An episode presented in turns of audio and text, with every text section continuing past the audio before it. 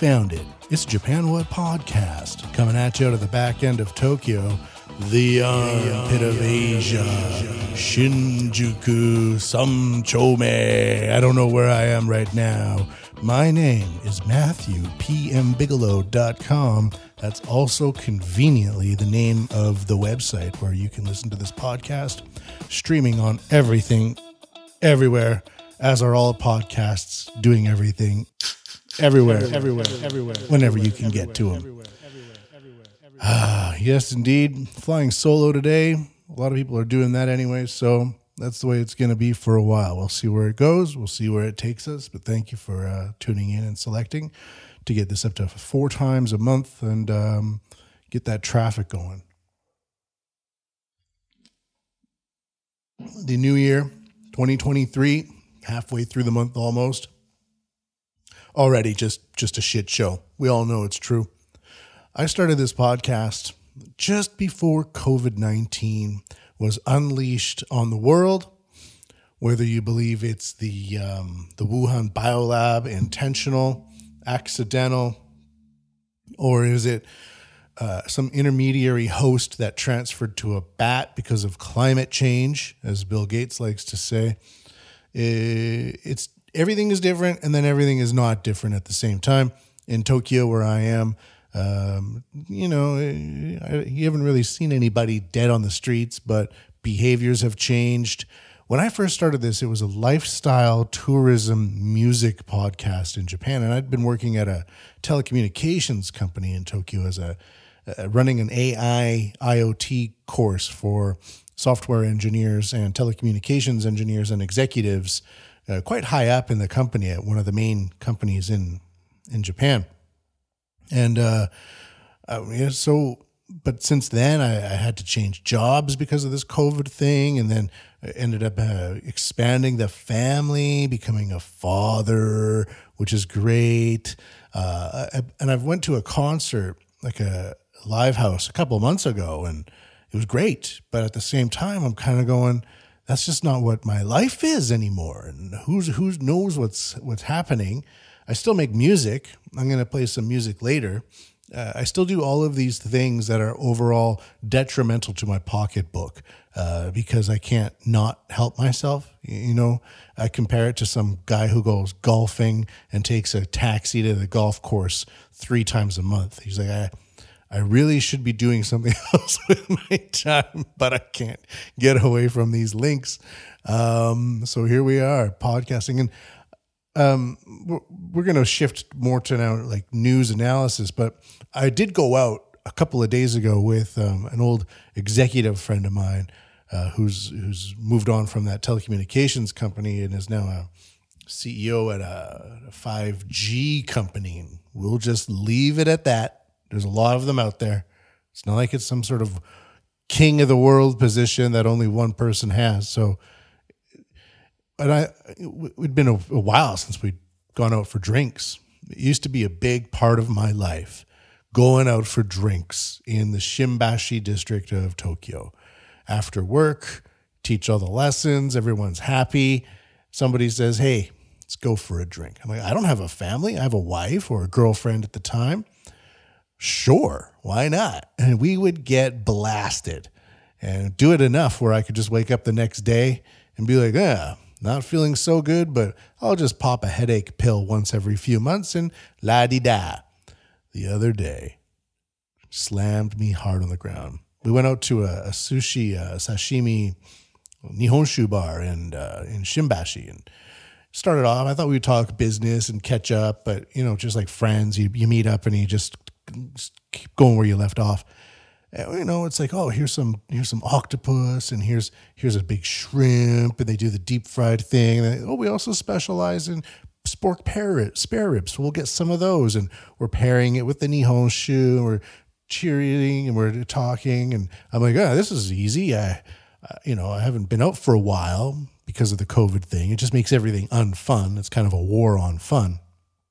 And uh, then he goes a music bar is open. Why don't we go and just, you know, you play some drums, I'll play some guitar. We'll have a, well, maybe like a whiskey highball. I'm like, yeah, sounds great. One more drink for the road, and then we'll be back. Hours later, just off my face.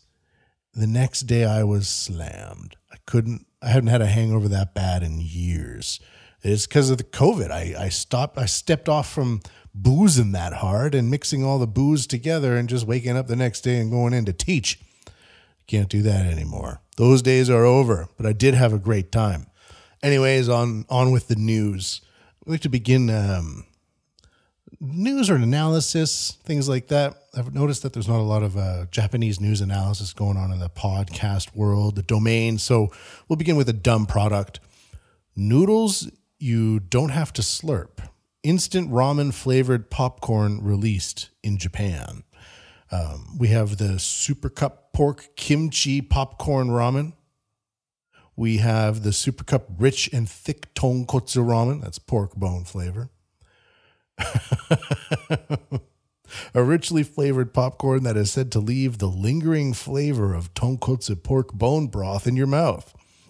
The duo of soup. So, um, again, uh, why not? Why the hell not? At least it's fun, right? The new popcorn snack takes two Super Cup's most popular flavors uh, and delivers them in a crunchy popcorn form. Even their containers look like you're opening up a package of Super Cup ramen, but instead it's popcorn. Would you like to have some? I'm not sure if I would. Um, one thing uh, that's been been making the news uh, in a few different areas uh, is this idea of um, the government of Japan is trying to get people to leave the um, the the the urbanized districts of the country and and go back out to the countryside. And there's always this harebrained scheme where they they say that um, the government is set to offer families relocating from the Tokyo metropolitan area up to 1 million yen per child as part of efforts to reduce population concentration in the capital. Um, this is always going on. My uh, my wife's parents, we were just up in the um, Tochigi Nikko area over the end of the year, beginning of the year, 2022 to 2023. Um, and it's not easy living. It's not easy living up there. A lot of the infrastructure is getting old. There's nothing really for um, young people between the ages of 16 to 60 to do. Um, and a lot of the uh, infrastructure that's been developed, I noticed, has been like uh, municipal government infrastructure, like city hall annex, um, a, dis, uh, a, place for the elderly to go consult, um, a theater slash community space. It could all just be the one one building, but they keep building these really expensive projects that are just mothballed essentially. Uh, they're just empty and you can't really use them for anything because you have to go through the rigmarole of Japanese bureaucracy. And um, it's just easier to watch TV at home, which is what everybody does up there. And in fact, a lot of these areas are um, over elderly. Like the elderly in the Tohoku district, uh, Tohoku area of Japan, comprising comprising um, what is it? Uh, Aomori Prefecture, Akita Prefecture, Yamagata Prefecture, Fukushima Prefecture, and Miyagi Prefecture. I think those are the five. Um, when I was there a year before the Fukushima accident, I guess in, around 2010, over 65% of the population was over the age of 60. Now, 10 years later, uh, it's just more so of that. Um, the houses are old. There's nothing to do. It's super conservative, and I, I, you know, I slam like the modern liberal culture movement a lot, especially when it comes to the Western diaspora of like English teachers and Westerners who are like really friendly, but want to make everything like you can't say uh, doctors, you have to say medical workers. Like it's not even like non-gender. It's it's just super vague so that hopefully no because you never know if that's really a doctor. Even though they're wearing a stethoscope and they have their hand up your ass it's a medical worker. Can't be a doctor. We got to be safe. Um, but at least like liberal liberal culture leads to like exciting restaurants, fusion, uh, food, music, things to do, more creativity. There's just not a lot of that in the Tohoku area. And when I was there, I took a week and a half to tour around there. And like a few years before that, I went around Hokkaido, the nor- most northern island, and it was a crazy, weird place with a lot of freaky, weird people. And I was like, this place is awesome. You go just 50 miles or 100 kilometers south, and it's the most boring place on the earth.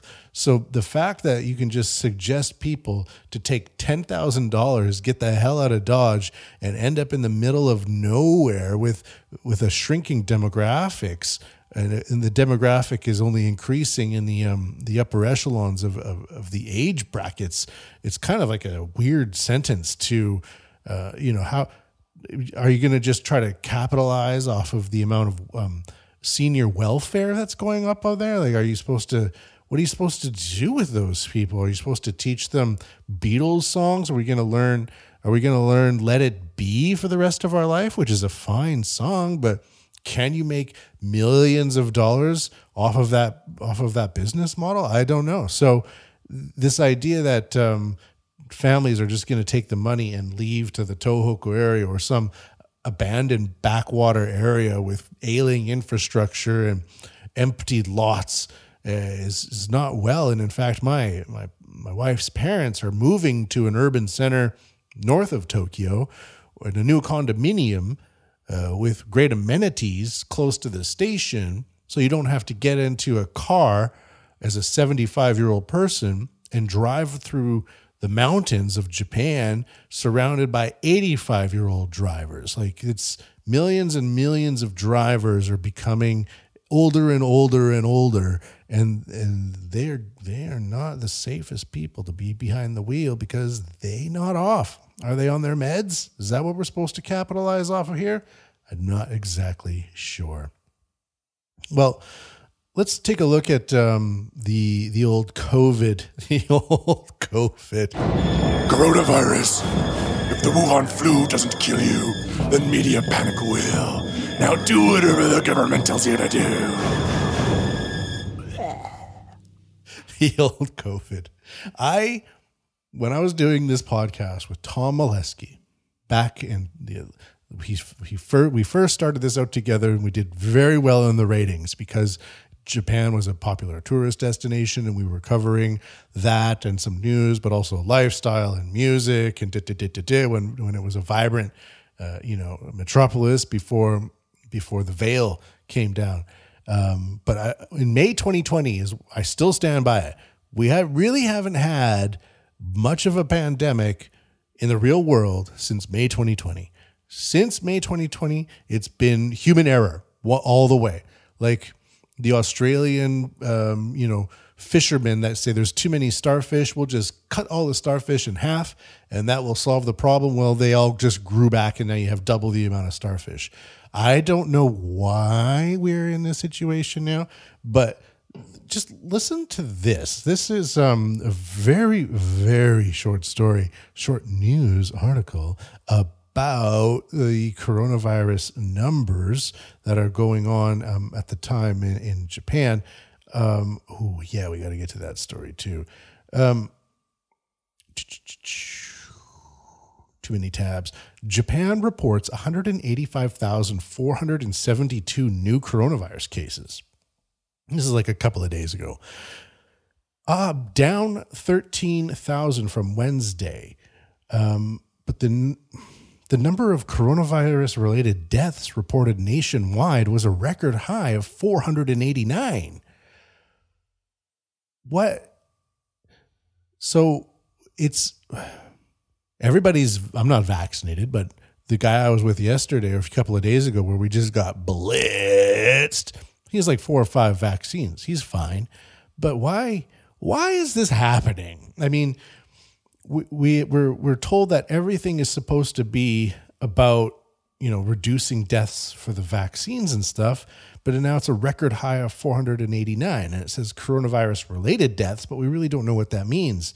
So we're constantly bombarded with all this information.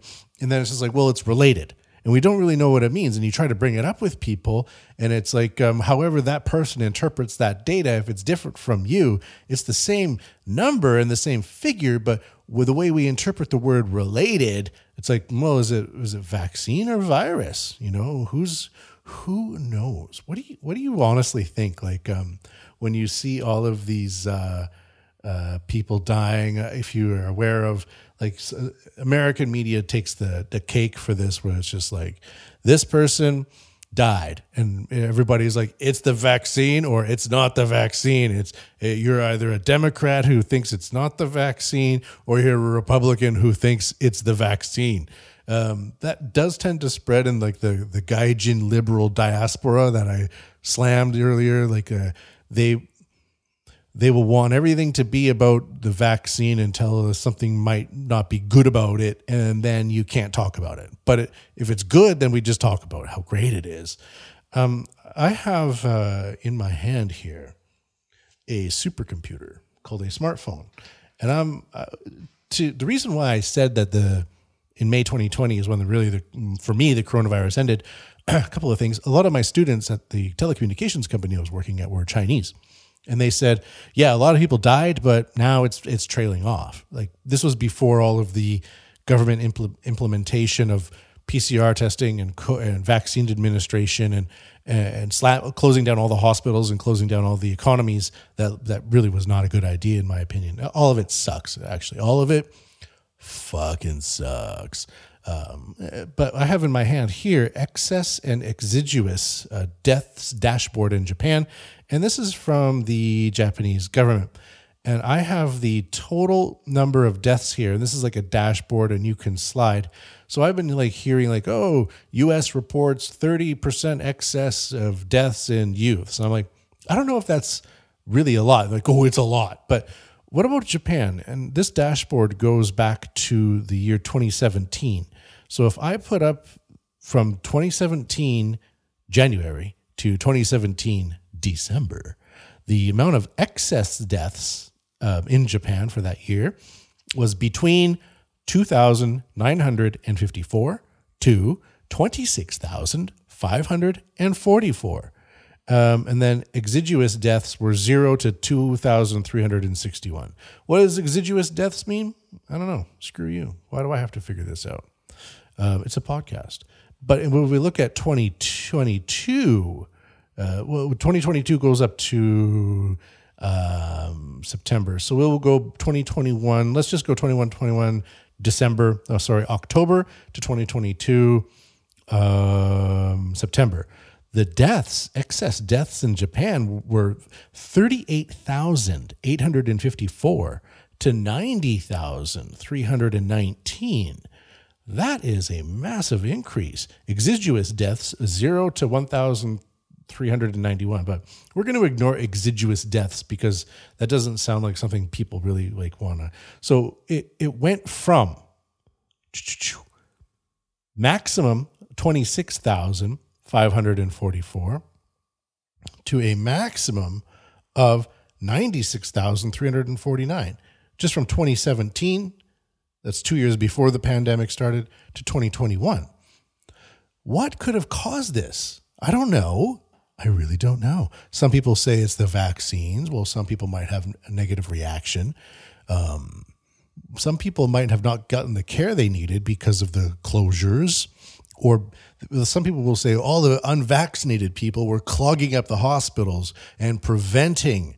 Da, da, da, I didn't really see that either because in Japan, the amount of, by now, the amount of uh, unvaccinated people is far fewer than the amount of vaccinated people. It's like 80% or more of vaccinated people.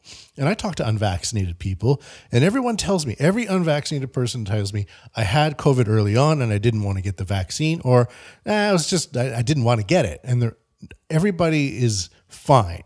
But uh, a lot of people who've had the vaccine, like, yeah, I didn't tell anyone this, but I woke up a few days after I got it. My heart was just beating like crazy, like for a few nights in a row. And I haven't told my wife, but I hope everything's okay. Or I'm not getting my booster because after my second one, I was put out for a week and a half with really high temperatures that I've never experienced before. I had a lot of people tell me that. So I'm not sure how much this is all saved or how much this has all been um, a giant waste of time. But I'm I'm in the giant waste of time category. I'm just like, just go back to normal, everybody. Go back to normal. Um, what's interesting is that the um, some news from China citing the same data has also appeared. This comes to us from Xinhua Net. Um, this is from October 2022, and it says the number of excess deaths in Japan was estimated to have reached between 17,000 and 46,000 in the first six months of the year. Um, the estimates were compiled by organizations including the National Institute of Infectious Diseases and institution under the Ministry of Health, Labor, and Welfare. According to statistics from the ministry and Kyodo News, Japan's total numbers of deaths during the six month period um, came in at 777,000, and more than 12,800 people died from COVID infections. Um, in 2021, however, more than 1.43 million people died, the highest number recorded in the post war period due to factors including the spread of the Delta variant of COVID 19. Experts predicted that in 2022, the number of deaths in Japan is likely to exceed that in 2021 due to the impact of the Omicron variant. But what is the impact of the Omicron variant? Is it death? What, or is it the response to the Omicron variant? See, that's what we don't ever know. We just like, they just say, they just put like deaths, Omicron variant, and we fill in that gap with our own biases and prejudices. And when we confront each other in real life or to talk about these things, whatever's in my mind and whatever's in your mind in that gap doesn't meet, and it causes a lot of friction in life. And um, if you're inside the medical industry, uh, you're probably going like, "Ma, this podcaster is a nutbag," but I'm, I'm only sourcing medical data very carefully from government sources, which is what I've always been doing. Always been doing. That's enough of that. Now, one other, this all ties, I'm tying everything in my life right now back to when I was working at the telecommunications industry and after, because before that, I'd been surrounded in large part by um, the diaspora, elements of the diaspora of Western uh, liberalism. All, all the schools I worked at, or a lot of the bands I were in, they're just just filled with, um, you know, people with arts degrees, basically. And then when I went into the telecommunications building, I was by myself as as the as the Westerner. I was like the only white dude there's like 10,000 people in the building that I worked at. There was probably like three white people in the entire place. Um, a few Indians, a few Chinese, Koreans, da, da, da, but as far as like Western white people with poetry degrees, like what I have, poetry and journalism, very few. And then I started putting all these things out, like not a lot, but just here and there and it it didn't stick. So the things that I would say to my liberal friends, like white people or not white people, but Western type, you know, they could be black, but they might sound like a white person on the phone. Hello, how are you? Hey, is that Deshaun? Why, yes, it is. It's Deshaun.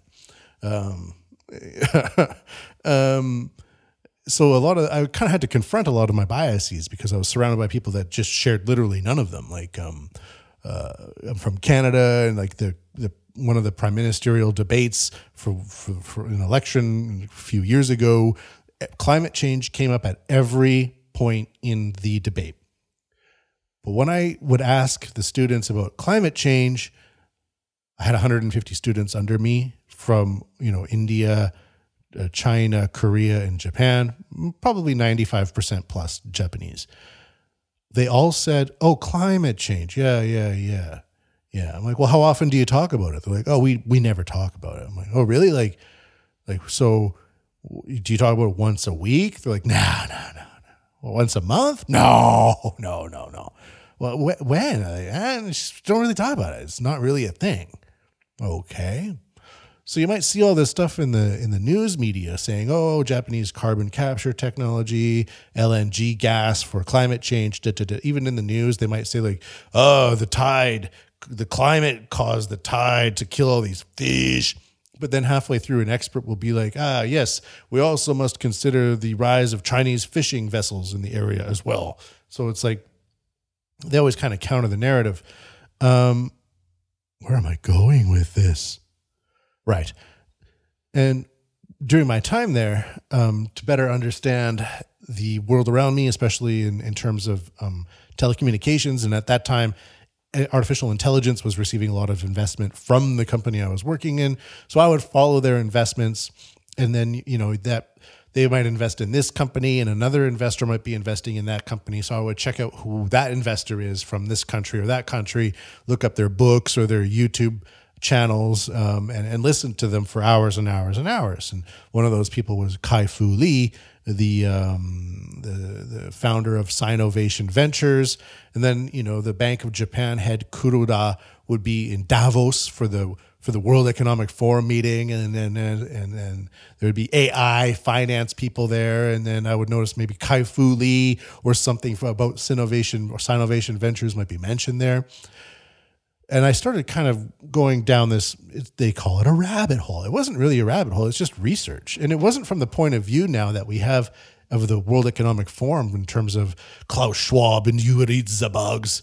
This was just like um, a place where it was kind of weird because they would talk about climate change and they would have a bunch of private jets flying there, but those are our quirky elites. And prior to 2019, that's just what they did. And ha ha ha, maybe they'll find a solution because they're smart. Um, now we know that's quite different. But so when the you know COVID nineteen hit, and uh, the World Economic Forum head Klaus Schwab started putting out these books. Uh, you know, I'd, I'd, studied a lot of the, the World Economic Forum before, just in terms of AI, blockchain, the fourth industrial revolution, and business opportunities within those fields. It wasn't me trying to think like, hmm, maybe this is alien technology and the CIA is trying to blow up the sun to create thermonuclear uh, reactions and, and turn us all into um, uh, digital slaves. It wasn't this type, even though that's really fun to think about it wasn't that type of thing. It was like uh, I have a whole bunch of business people coming into my classroom. They want to understand these markets. They don't understand these markets because all of these markets, the research is done in English. I'm good at research and I'm good at English, so I can provide this service to them. And I'm not going to make it wacky. I'm going to stick to the market values because once you stick to the market values, you're following the river along the bends and curves where it naturally bends and curves. Um, that's the great thing about markets. You follow the money. That's why they always say follow the money, and, and you get there.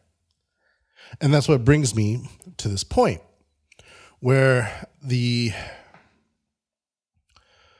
the the the, the book COVID nineteen and the Great Reset, which I bought because Amazon recommended it to me in June of 2020, um, was written by Klaus Schwab, the founder of the World Economic Forum. And I was working at a newspaper at the time, and I thought, okay, we're in the middle of this uh, COVID crisis, which I was kind of like getting over at the time.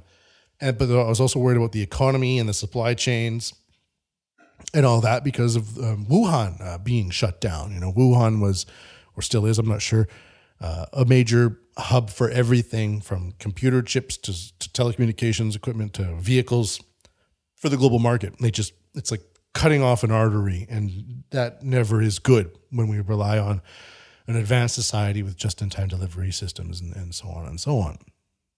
Um, and then the the book is crazy weird. Like it's it reads like um, somebody like saying because of this problem, which is a problem, even though you've never heard of it before, we need to do something about it, and we need to do something with the opportunity of using surveillance technology on people. That's basically the whole book. COVID 19 is providing us a great opportunity. The opportunity is to prevent bad things from happening. The way we prevent bad things from happening is by installing more surveillance grids. It, and every page basically repeats that talking point in a different way. Super creepy book. I recommend it uh, if you haven't read it. You can underline passages from there and go back years later and, and just kind of go, who are these people especially as we get deeper and deeper into the the new world and the new normal and the build back better you kind of go back and you read it and, and all these uh, systems been that have been put in place for the the biopharmaceutical you know surveillance state and public health basically means surveillance of, of you know of people, and that could be good or bad, right, depending on how you surveil. And their their version is bad. So, what I wanted to get to is this: the upcoming meeting for the World Economic Forum. The client list has been leaked. And I have the list in front of me, actually. And it's a very, very long, exhaustive list. I mean, whoa, we are talking a lot of people are on this list. Uh, you know, a lot of them you might be surprised or not surprised. Like the head of the World Economic, no, sorry, well, of course, Klaus Schwab is going to be there. Uh, we also have, like, for example, the Prime Minister of Albania, the Federal Minister of Labor Economy of Austria, Ministry of Economy of Azerbaijan, Prime Minister of Belgium, and who Philippe of the Belgians, who's King of the Belgians. You know, if you think about Belgium, Belgium, is it a country that needs to exist? Well, maybe that's why they go to the World Economic Forum to to to you know keep their keep their finger in the pie and say, we are still relevant. Do not destroy us.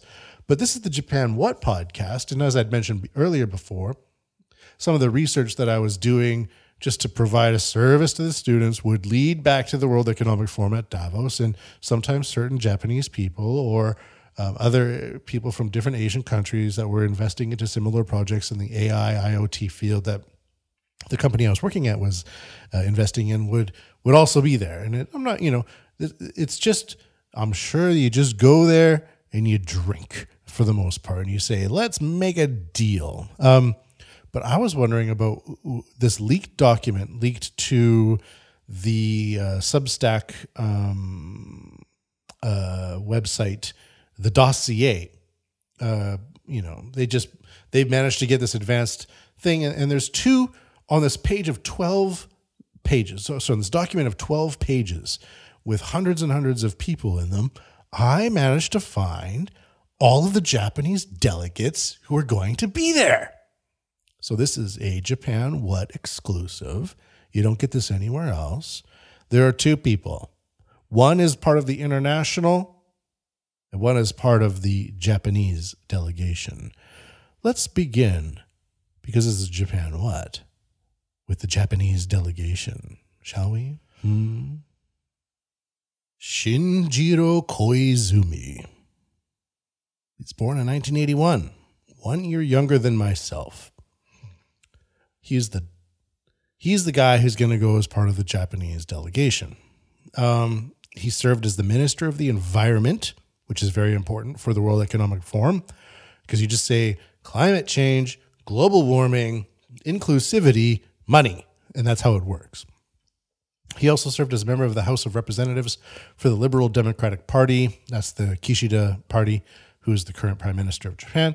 And he is the second son of former Prime Minister Junichiro Koizumi. Huh, fancy that. So he's an elitist. Um, he, he he did i looked at his bio and everything. He doesn't seem like a shady guy. He you know he you know he's the son of a prime minister who is now an elite person going to the elite club in davos for the japanese government. But i, I have I, I, there's not a lot of controversy. He's like he he climbed the ranks. He he went to tohoku to help with the rebuilding but we all know politicians don't really do that, right? Like the guy with the shovel does that. Um, but anyways, he was up there.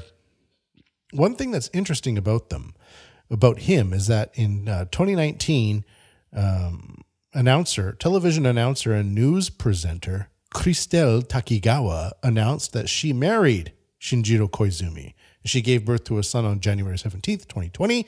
Congratulations on your son they're great. Little boys, little girls are great. Families are great. Make your family. Go out and do it now as long as you don't hate the person you're banging. Otherwise, just make families, everybody. Um, now, you know, if we wanted to go onto the, if we wanted to dip our, our, our toes into the pools of speculation, what we have here is a former presidential, former prime minister's, uh, a son of a former prime minister who's married to a news presenter from France. So it's a combination of um, high end politics and high end media going into the super club of the world to talk about the the economy.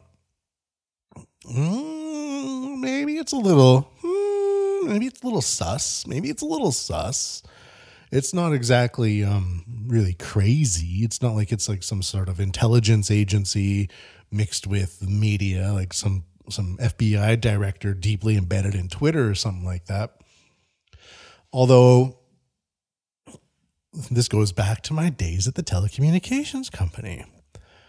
I suspect that there is a Masonic relationship between the French and between the Japanese. Tokyo Tower is a direct copy, pretty much, of the Eiffel Tower. It's just a few meters higher.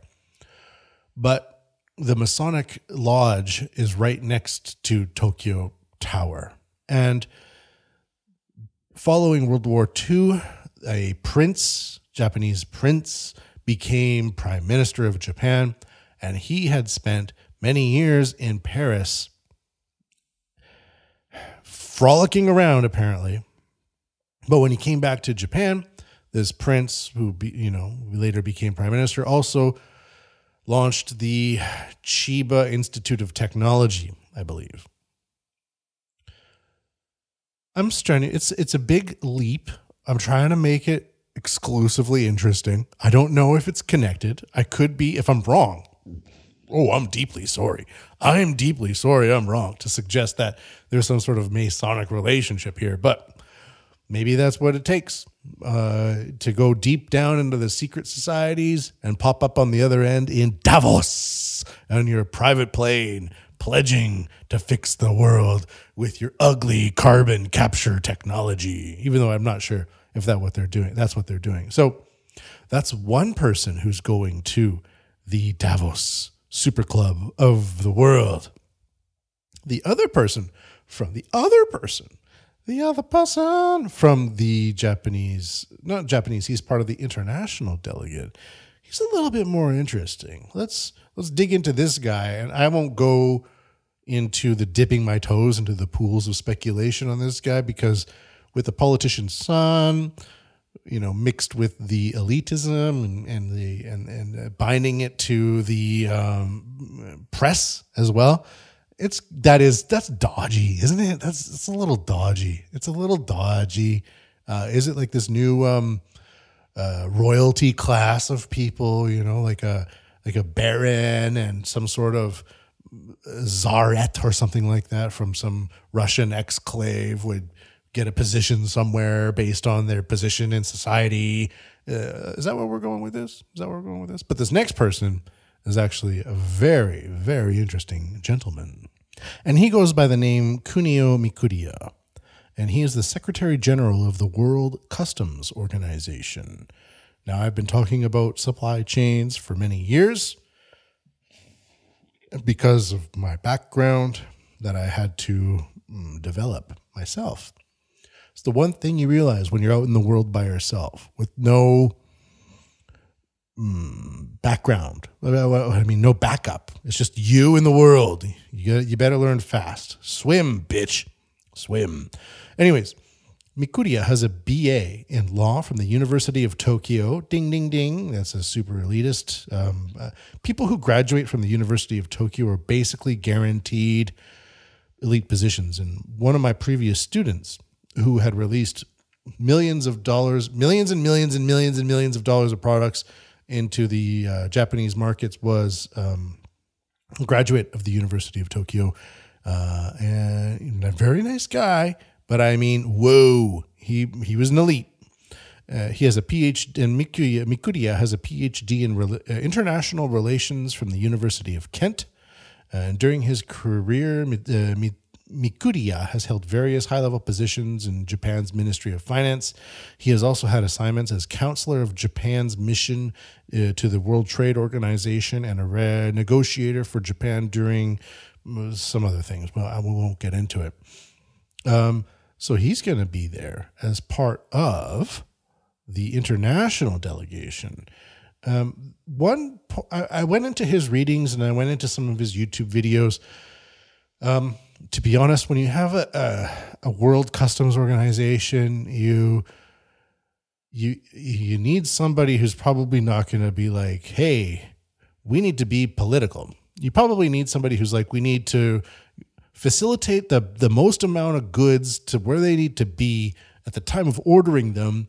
And at the same time, be aware of illicit goods and illicit funds being used in our networks so that we can increase trust amongst our partners, and we they might recommend uh, more people to to join our, our our organization because it gets goods where they need to go as quickly as possible, as safely as possible, without having the threat of um, scammers and gangsters uh, attaching themselves uh, to loopholes within our um, products, right?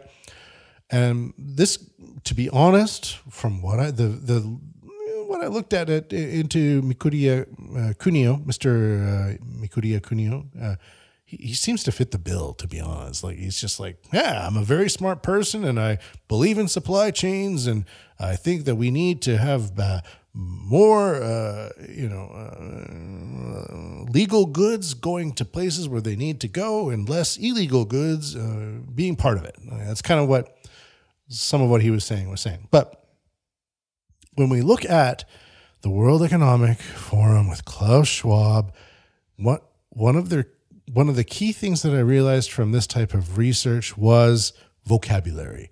Um, when Julian Assange was talking about the surveillance state that was growing, in one of his final interviews and final speeches, he was t- saying things like surveillance capitalism and da da da da. And I transcribed the speech, and when I was researching the speech to find evidence of what he was talking about, when I would combine certain words together, I would get certain results from search engines that would confirm what he was talking about, which makes sense because the way that WikiLeaks, Wiki, uh, WikiLeaks operated was by compiling vast amounts of data, finding the correlations between those data, and then trying to paint a picture based on that data. Um, with Klaus Schwab, they love to talk about the modern capitalism has left many people behind and it needs to be more diverse and inclusive. So that's why we need to surveil everybody. One thing that uh, Kunio uh, Mikuriya san has done is that he has a variety of publications, of course. Um, in 2015, he published something called Coordinated Border Management, an inclusive approach for connecting stakeholders now, of course, with Klaus Schwab, his main thing, one of his main things is stakeholder capitalism. Uh, look into it if you want to, and inclusivity. But before that, uh, Mikuriya's um, titles included the the council tackles the tough challenges facing customs, ready to implement the WTO trade facilitation agreement! Exclamation point. Communication, sharing information for better communication. Together, we are prepared for all eventualities. Some thoughts about illicit trade. Business partnerships in the 21st century. The World Economic Forum 2020, 2012, sorry, the Global Enabling Trade Report. Enabling is getting there, but that's 2012. But in 2015, that inclusive approach for connecting stakeholders, that is um, divergent in terms of the vocabulary from his previous works, which makes sense. Over time, you want to change what you're doing. You want to shake her up a bit. You want to appeal. You want to get out there on that stage and say like inclusivity. It's a popular word, and I'm saying it too. Yeah. Uh, but there you go. So those are the two people from Japan that I could find on the leaked list of the dossiers World Economic Forum, uh, you know, guest list. I don't know if these people will be speaking. I don't know what they're doing there. But in, in terms of Japan's official presence, according to this leaked document at the World Economic Forum, those are the two main characters the person who's in charge of the World Customs Organization and a politician who is the son of a previous prime minister of Japan. Stupid goddamn of the week. Stupid goddamn SGOTW. I used to love doing the SGOTW report. Um, back in the day, back when uh, you know more muso types would tune in in Japan, they would say, "Hey, why are you being so racist?" You know those the liberal diaspora of Westerners that you just got to get away from because they're poison they'd be like, "Hey, I uh, I play guitar in a punk band, and uh, I have some very strong feelings about that." Well, a few years ago, back when Shinzo Abe, the previous prime minister, who was assassinated by some guy with a plan. We won't say what that plan is. but We won't dip those toes into the pools of speculation at this moment. But that administration decided to bring in 500,000 low skilled laborers from Vietnam and other places around the world. At that time, I was kind of going, wow, that's a lot of people. Um, didn't know what I felt. There's the migration crisis raging through Europe. I was like, well, as if it, you know, do do do do do.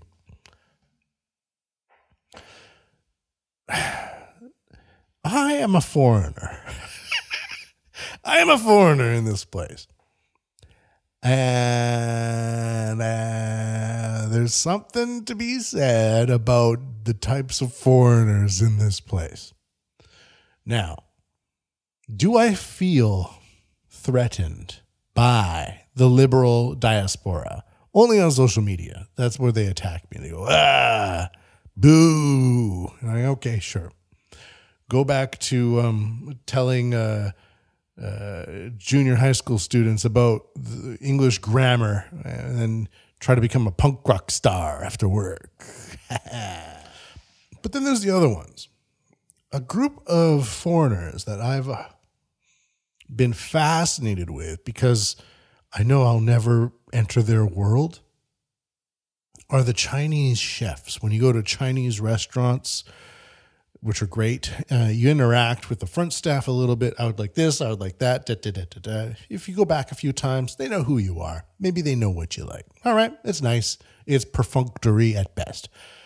But that guy with the giant cleaver and the dirty apron in the back, chopping everything up for everybody, you will never know who that guy is. And it's always a guy. You will never know who that person is. That person to me is just fascinating, that type of person. Um, they're not always some, you know, fat slob in the back, but sometimes they are. I kind of prefer it if it's just like some, some just guy with a giant knife, one knife making everything for the whole restaurant, and it takes no time at all. Just like, here you go. Here you go. It's so different, but so delicious. Uh, he would have no idea. But there's been uh, new waves, wave after wave of people. I'm hesitating because I, okay, starting from Chinese. This comes to us from uh, japantoday.com, uh, and the headline is Upwardly Mobile Vietnamese Crime Groups Being Supplanted by New Arrivals. And this is by a, a book that had been um, uh, published. Uh, what's it called? Some sort of like uh, mafia. Um, we know, which is a little dubious at best, but it says more recently, Japan simplified its re- entry requirements for foreign students, technical trainees, caregivers, and workers in certain other fields. This led to increasing crimes, some of it involving groups, although hardly the scale of warranting the term mafia. And yet, Asahi Geino, hardly warranting the term gay no, December 22nd, uh, clings to this outmoded term to describe illegal acts by groups of foreign nationals. I'm sure it's just a colloquialism and it sells. You got to sell. And it's something called Mafia on the front of a book or an article will sell. Last month, two Vietnamese were arrested by Yamanashi Prefectural Police. Police. Their alleged offense was having raided local orchards and making off with a large number of peaches. Uh, in Japan, this is me. In Japan, farmers dedicate a lot of science and, and, and everything to fruit growing. So, running off with a bunch of peaches, you know, if you're thinking about a giant lot with just peaches everywhere, nah, these are like prized peaches. The same individuals had previously been arrested on suspicion of stealing pears from orchards in Ibaraki prefectures.